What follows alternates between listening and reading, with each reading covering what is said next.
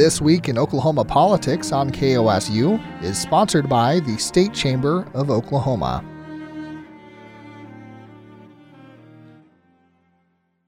For KOSU, I'm Michael Cross, and it's time for This Week in Oklahoma Politics, along with Republican political consultant Neva Hill and civil rights attorney Ryan Kiesel. The State House unanimously approves legislation putting medical marijuana funds into schools for budget related improvements. Authors of the Red, Bur- Red Bud School Funding Act say it nullifies the decision by the State Board of Education to settle a lawsuit over charter school funding and fixes disparities in money to both charter and traditional schools. Ryan, what are your thoughts on Senate Bill 229? Well, you know, I think that we kind of anticipated that when the charter school, when the State Board of Education uh, authorized that settlement, that we were going to see one of two things a protracted legal battle or a legislative solution before the end of May. I think this means that we're on track to see a legislative solution before the end of May. Um, you know, unanimous support in the House. There's still several steps before this ever hits the governor's desk, and then there's question as to you know how the governor is going to respond to this. Because keep in mind, it was the governor's uh, proxies on the state board of education that led to the initial settlement uh, that led to the current situation that we're in right now. So I don't think that there's any guarantee that the governor signs this. I think that if the legislature can come together with all of the groups involved, uh, put a plan uh, on the governor's desk, I think it would be a mistake for him to walk away from that uh, for sure. Um, and then the, you know the second part of this conversation is you know again we we're starting to see uh, medical marijuana revenue going into things other than regulatory the regulatory piece for the medical marijuana uh, system in Oklahoma and the Oklahoma Medical Marijuana Authority. Um, and I've, I've said time and again, medical marijuana isn't the same revenue generator that you see with adult use or recreational and other um, in other jurisdictions. Those are the things that really drive large amounts of revenue into the state's coffers for investments and things like edu- education.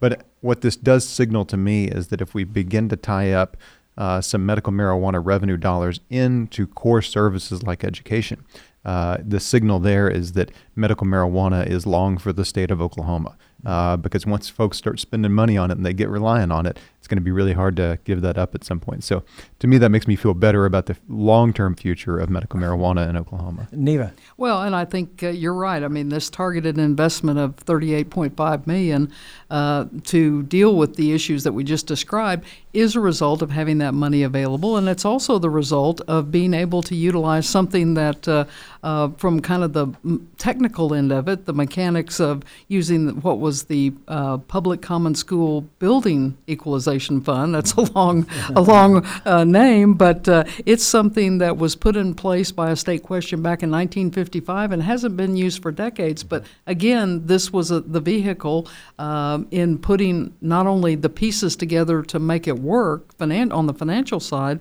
but also to get all of the stakeholders, the the parties involved, uh, all on the same page. And I think that was a yeoman's task, and you have to applaud uh, you know, Representatives um, Baker and, and McBride and Hilbert in particular, uh, you know, leaders already uh, in the in uh, the education committees that they're on, and then the appropriations work that they do.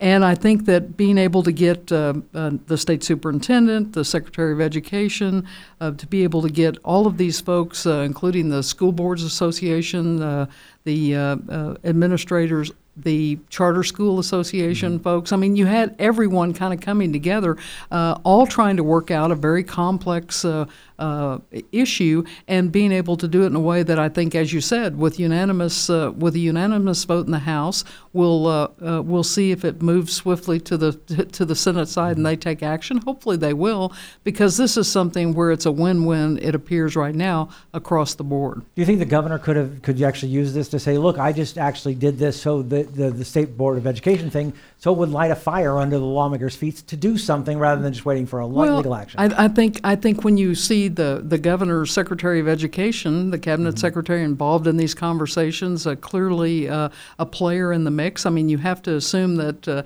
that the uh, governor and uh, his folks are are all watching this very carefully and have been involved at least in knowing the details as they have been hammered out uh, in this process, uh, ending you know really Wednesday night uh, with the with the vote in the House. So, um, I, you know, I think that when you look at trying to correct something, you know, the disparities that uh, that were clearly there, and trying to work it out uh, not only uh, for just the brick and mortar public schools, but also for the charter schools. I mean, we're talking about eh, this year in education in the legislature really dealing with an across the board look at uh, what uh, what uh, really the people of Oklahoma have said for a long time they wanted. Were all of these choices on the table wanting the proper funding for all of them to uh, to happen. And so I think uh, it's always uh, the details that have to be hammered mm-hmm. out and sometimes where the the logjam comes. But I think right now when we look at this it's it's something that will follow through the rest of the session and hopefully we won't see it hit, uh, you know, hit a, a, a real um, uh, stopgap at this point. But I think it's, uh, I think it is a very positive sign of very constructive work to try to deal with important education issues. EPIC agrees to demands by the State Virtual Charter School Board. This all stems from findings by the auditor and inspector last year indicating EPIC's operators might have violated various state laws and the terms of the operating contracts. Meanwhile, the State Department of Education is also fining EPIC more than $10 million for being out of compliance with state laws on accounting costs. Neva, will EPIC's move be enough to stop termination proceedings this month? Well, I think uh, I think the deal that was struck appears to to be headed that direction. That it'll end end this uh, termination proceedings, and you know you have the uh, governing board for EPIC that uh, coming out of a three hour executive session Wednesday evening voted unanimously. I think one board member was absent, but uh, they agreed to the final consent agreements uh, that had been uh, given to them the day before uh, by the the um, uh, statewide virtual charter school board. So I think there is uh, clearly an effort to uh, uh to kind of uh, uh, move past some of this. And I think even though Epic continued to say that they objected to the politi- the polit- politicalization of the audit and some of the findings, I think the reality is they're they're having to they're having to really figure out ways to implement change, deal with more transparency, and address the issues that uh, some of which are still uh, unresolved. But at least at this point, there appears to be a an engagement uh, and a willingness to work on both sides to try to come to some resolution. Now, these fines. I mean, we're talking about uh, the ten and a half million, mm-hmm. Uh, this week, uh, or the I think that was the ten and a half million plus the eleven million. I mean, you're talking mm-hmm. about uh, you know fines and, and assessments piling up, and uh, whether or not those can be negotiated down, or whether or not uh, uh they hold firm to that and they wind up uh, paying the full amount. Those are the kind of details that I think we have to wait and see. Right. Well, and devil's in the details. Where does that fine money come from? It can't come from money that's dedicated to students. I mean, it's got to come out of the pocketbooks of the folks that are making millions operating Epic. Um, you know, one of the other details of this uh, is that according to the terms, and this is in the Tulsa World, uh, according to the terms accepted by EPIC, uh, they they will have to have a statewide virtual charter school board compliance monitor reviewing EPIC's compliance uh, with its operating contract, and this person is also supposed to be able to get access uh, to documents from EPIC's one-on-one learning fund records. Uh, you know, that's something that EPIC is still in court fighting the state auditor and inspector from even looking at. And so, you know, now they've got a, a potential agreement on the table that would allow an independent monitor from the uh, from the statewide virtual charter school board to come in and look at these records. Well, to me, that asks a lot of questions. You know, what what if you know can this auditor or can this monitor disclose it to the rest of the world? Can they disclose it to the legislature? Can they disclose that to the State Board of Education? Uh, could they disclose that to prosecutors, the state attorney general? Um, you know, what what happens when they find this? And then, well, let's say they can't share it with anybody, but then this individual gets to take action. Well, what's that process looks like? Look like? Uh, you know, do they have any sort of enforcement authority or accountability authority over Epic, or are they just there to look at stuff, but then they can't tell anybody what what they've seen? Uh, you know, so and and you know a deal like that seems far fetched, but it's not impossible. Mm-hmm. Uh, and so, without knowing the the full scope of what this deal looks like, uh, what the parties are going to be obligated to do and turn over, uh, and what kind of enforcement mechanism the state is going to reserve for itself in the event that EPIC doesn't follow through. Um, those are the you know, answers to those questions. I think will determine whether or not this means that the uh, the trial that we're looking at in May is going to be on or off. Norman City Council holds a redo in voting on its budget, removing funds from the police department. This comes after the state Supreme Court ruled the original vote went against Oklahoma's Open Meetings Act. The new budget still takes $865,000 from the police and puts it into community programs. Ryan, how will this impact the city's police? You know, I think that um, it depends on who you talk to. Mm-hmm. Uh, you know, if you talk to the Fraternal Order of Police, if you talk to police unions, you know, they tell you that this is devastating.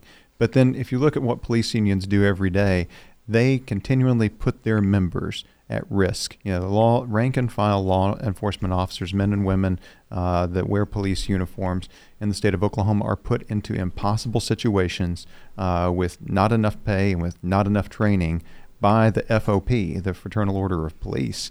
Um, and then the FOP in exchange. The only thing i have been trying to figure out what union membership in FOP actually gives a rank and file officer, and I think what it gives you is uh, if if you are put in an impossible situation and you do something dumb or stupid or reckless and you hurt or kill somebody, the FOP will unequivocally support you. They'll put out press releases in, support of you until it becomes politically inconvenient, and then they'll throw you under the bus too. Uh, they'll fight for laws to make it harder to hold cops accountable. Um, but they're really not out there looking to say how can we make everybody's job better? And that's what i think that the norman budget tries to do here. It's not a defund the police effort. The police in norman are still going to get money. They're going to get plenty of money.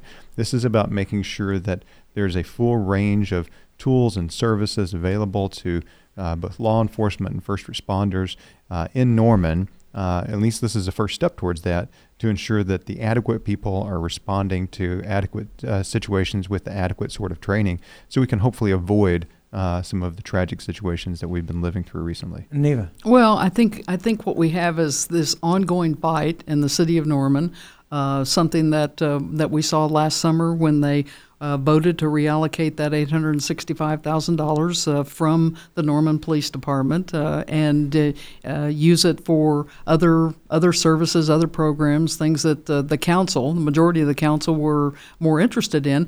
But it it begs the larger question, and that is it's a it is a statement and it is a a, an approach to governing uh, from the city standpoint that makes it a question of how business friendly it is, how how how much uh, uh, people looking at coming into the community either uh, to uh, bring a business or to uh, bring their family and and reside there whether or not they believe that this type of philosophy on the city council is something reflective of, of their own views of what they want to see in city government. And so I think it's a much larger question. And I think uh, this notion that they tried to, uh, uh, the proponents continued to say, and had many people speak to the issue again uh, at this council meeting this, this week, trying to make the case that, that the police always have enough money, that there, there's the need for all of these other services. But again, it seems like the wiser approach would have been to come up with a, a process where all of the parties could have been engaged in the conversation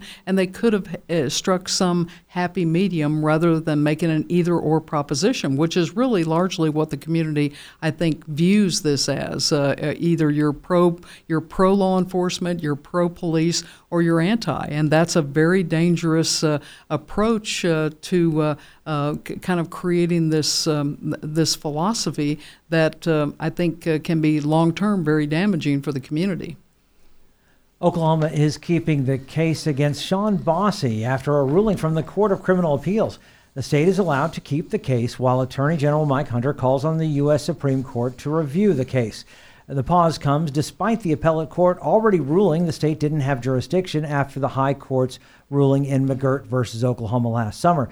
Neva, do you think Hunter will win his appeal? Well, uh, you know, hopefully, and I think uh, uh, I think in this instance, what we have again is the discussion of how complex uh, all of all of uh, what we're seeing as a result of the McGirt ruling, and uh, and this is a perfect this is a perfect example. I mean, the Attorney General has not disputed applying McGirt to the Chickasaw Reservation. he's instead he's contending that the state state still has the jurisdiction over the Bosse case because Bosse was not a member of any tribe, and I, that that's a that's a significant point. So he is wanting uh, he's wanting the the court to uh, um, uh, to weigh in on this and and clear up the matter. And I think uh, I think in the instance of uh, whether or not uh, to have the 45 day pause and and hold uh, and hold Bosse uh, rather than uh, uh let him go. I think uh, I think it was clear that the uh, that the court in the oral arguments felt like that good cause had been made, mm-hmm. and that there would be a question of whether or not they would be able to get Bosse back if he was released from custody. If in fact, you know, the attorney general uh, got the got the uh, ruling that he was uh, hopeful for. So very you know very difficult times. I think this is one of many uh, you know many of these cases that are out there. And the more and I think the quicker we can see some resolution and clarity on this, the better for all parties involved and better for the legal system at large. Ryan. Well, the Attorney General's position with McGirt and uh, during McGirt and, and since uh, has really been, you know, this sky is falling proposition that if we recognize uh, tribal jurisdiction with the Major Crimes Act and General Crimes Act uh, on these reservations that have never been disestablished, um, then we're going to see all of these you know horrible consequences as a result of and that's just you know simply not been the case. This Bosse uh, appeal is just another example of the Attorney General making such an argument. I mean, here the the Attorney General and the District Attorney are basically saying that individuals, you know, without some clear uh, test uh, that the court comes up with uh, as to who is and who isn't a tribal citizen, um, if there's not some uniform test, that we're going to have these defendants running around claiming to be uh, uh, indigenous people in an effort to avoid state prosecution. Um, you know, the Oklahoma Court of Criminal Appeals says that this is without any foundation in law um, and that they uh, don't, that the court refuses to adopt such a test, that it's the decision of the sovereign nations to decide how uh, who is and who isn't a member or a citizen of a of a particular nation. Um, and then the other part of this is that there's not not just the General Crimes Act, but the Major Crimes Act. Um, it just the it, the state's assertion of uh, of jurisdiction here. The court says the state argues that they have that they have concurrent jurisdiction with the tribes and the federal government, um, and the court goes on to say, despite the clear language of both statute and case law, uh, federal and state courts uh, that uh, from federal and state courts, the state's wrong here. I mean, there's just really not a winning proposition. You know, the uh, I think that you know, we're going to see this case uh, continue to go in, in Bosse's favor to the extent that he uh, will be re-prosecuted, then he's not going to be out of prison anytime mm-hmm. soon, if ever, for, for these crimes. Oh, and even that begs the question why is Oklahoma so interested in making sure they keep this case? It seems like if they hand it over to the federal government, then that's less money that they have to spend. That's one less person they have to put away. They it seems like getting rid of the case would actually be better for Oklahoma. Well, I think uh, at least from what uh, from what the attorney general has uh, said, he really just wants clarification. I mean, he's looking at this on uh, from the standpoint of if the whether the state retains jurisdiction over mm-hmm. over uh, non-Indian defendants who commit crimes against uh, Indians on uh, on res- or Indians or reservations. Mm-hmm. And I think that's I think that's where it's important to get the clarification. I think he's uh, I think that he's made his case uh, and uh, stated, you know, stated what the the uh, uh, the intentions are from the state of Oklahoma standpoint in trying to get uh, in trying to get some direct direction on this. And again, I think we're seeing so many different um, so many different arguments, so many different things put forward. I mean, there's no there's there's there are many there are as many questions as answers once again. And I think while while we're going to see what goes on in Oklahoma continue, we're seeing this across the country. I mean, this is not something that is exclusive to Oklahoma, and the ramifications are long term on the legal system, uh, not only here but uh, nationwide. A state lawmaker wants federal intervention for the Oklahoma County Jail. Oklahoma City Democratic Representative Jason Lowe, along with members of the Legislative Black Caucus, want the U.S. Justice Department to take over control of the facility after nearly a dozen inmates have died in the past nine months. Ryan, the jail has already caught the attention of the federal agency. Well, and I think that it deserves uh, even greater attention. I mean, what is happening in the jail right now is a travesty. It is a uh, daily, rolling, ongoing, continuing uh, human rights violation uh, every, every moment that it operates in its current capacity. Um, yeah, and, and you know, I hope that the Justice Department, I hope that private civil rights attorneys and organizations uh, focus like a laser beam uh, on that facility because it, it is clearly not upholding the constitutional rights uh, of the people that are being detained there. And it's important to talk about being detained there. Uh, because you know there's a jail prison distinction. Prisons where you go uh, largely after you've been convicted. Jails where you go pre-trial. You know, most of the people, 80% plus of the people sitting in that Oklahoma County jail right now, are there pre-adjudication of guilt. They are as presumed innocent as you or I, Mm-hmm. um, and they're sitting there largely because of unnecessary bonds that have been put on their release, their inability to get out uh, because of these bonds uh, or fines and fees that, that then lead to revocation back into to uh, the jail system. Um, we don't, of course, you know, we need to end cash bail by the legislature. We need legislative reform here, uh, but judges and elected prosecutors could immediately uh, change that jail and the condition in that jail overnight uh, by changing the way that they do ba- uh, do bonds in Oklahoma. We could release an enormous number of the people that are there that ought not be there. They're, they're not there because they're a danger to us. They're not there because they're a flight risk. They're there because they couldn't pay. Uh, and it's kind of disturbing that you might be a flight risk uh, and you might be a danger, but if you got the money to bail out, you're out. And so it's a it's a pay or play game. And right now we got a bunch of folks that can't pay and they're stuck over there in miserable, terrible, horrifying conditions.